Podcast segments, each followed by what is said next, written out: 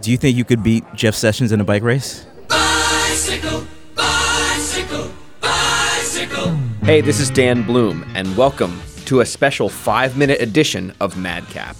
The annual AFI Docs Film Festival kicked off last night at the Newseum at the corner of Pennsylvania Avenue and 6th Street Northwest in Washington, D.C., just one mile from where Jefferson Beauregard Sessions III was testifying one day before about his role in the Trump campaign's contacts and possible collusion with Russia. How fitting then that the opening night film for AFI Docs was Icarus, a sweeping documentary by filmmaker Bryan Fogel about steroids, corruption, international sports, and Russia's penchant for gaslighting the entire world. My co host David Ross and I caught up with Bryan Fogel for a few minutes on the red carpet just before the screening. Could you have imagined when you began making this film how relevant it would be? U.S. Russia relations here in Washington? Certainly, I, I, I couldn't. You know, even as the film started to progress um, and we got accepted into Sundance, which was back in October actually, uh, I was assuming that Hillary was going to win. And, Weren't we all? And I knew that the film and the revelations in the film were were enormous and massive and affected the entire sports world and Olympic history. But I couldn't imagine that Trump would take office and then this series of events, which essentially is encapsulated in my film, just in the medium as sports. But you look at my film and go, well, if they did that in sport, what else have they been doing?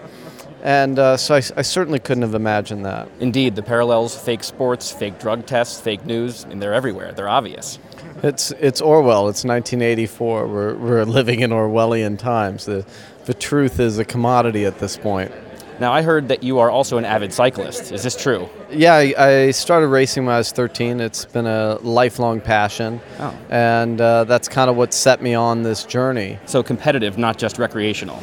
Uh, I raced as a kid and uh, when I was in college, but then gave up racing and started pursuing entertainment, but it remained my passion. Do you think you could beat Jeff Sessions in a bike race? Do I think I could beat Jeff Sessions in a bike race? Yeah, yeah. I'd kick his ass. Okay. Just, just wanted confirmation. That Yeah. was it. Back to you. Now, I'm not, are, are you at liberty to speak about your previous projects, perhaps Jutopia? You know, Jutopia is a, is a, is a very long ways away from Icarus.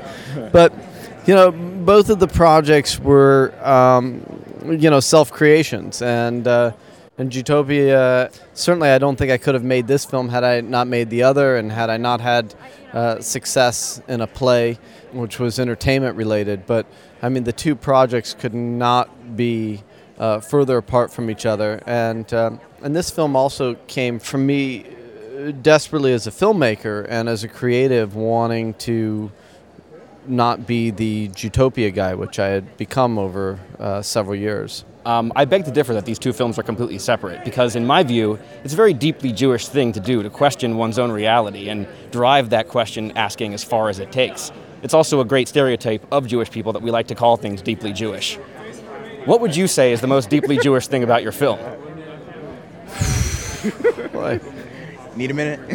I I, uh, I just cannot imagine uh, in the history of this film ever being asked this question again. That's what he does. That's I mean, perhaps the most. Uh, Welcome to Madcap. I just, ha- I just, what could be the most deeply Jewish thing about this film?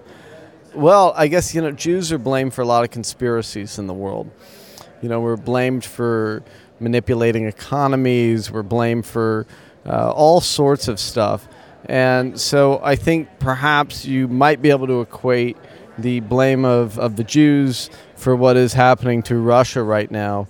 Uh, the only difference being is that there's a lot of evidence regarding what, what Russia's been up to, and I'm and I'm not quite sure about uh, Jews controlling the world. Well, on that note, thank you so much for joining us. And I think it's clear to say you're no longer the Jutopia guy, you're the Icarus guy. You're Uh, Icarus. Yeah, Well, I'm, I'm happy about that. maybe not the actual Icarus who flew too close to the sun, but the Icarus, the film guy. Yeah, All right, cool. Thanks, Thanks Bryan. for having Appreciate me. your time. yeah. Bryan Fogel is the director of Icarus. The film opened up AFI docs on Wednesday night after initially premiering at Sundance in January. And after that Sundance premiere, a bidding war ensued for this film, which Netflix won for a cool 5 million bucks. You can stream Icarus on Netflix starting on August 4th. Special thanks to Bryan Fogel and to Gabrielle, Ali, and Emily with AFI Docs. For more information on the festival and to buy tickets, visit the website afidocs.com. Follow them on social media at AFI Docs, follow us on social media at MadcapDC, and keep your ears peeled because we have some more cool interviews coming up for the rest of AFI Docs. Madcap is produced by Dan Bloom, David Ross, and Afim Shapiro. On Facebook and Twitter at MadcapDC. See you at the movies.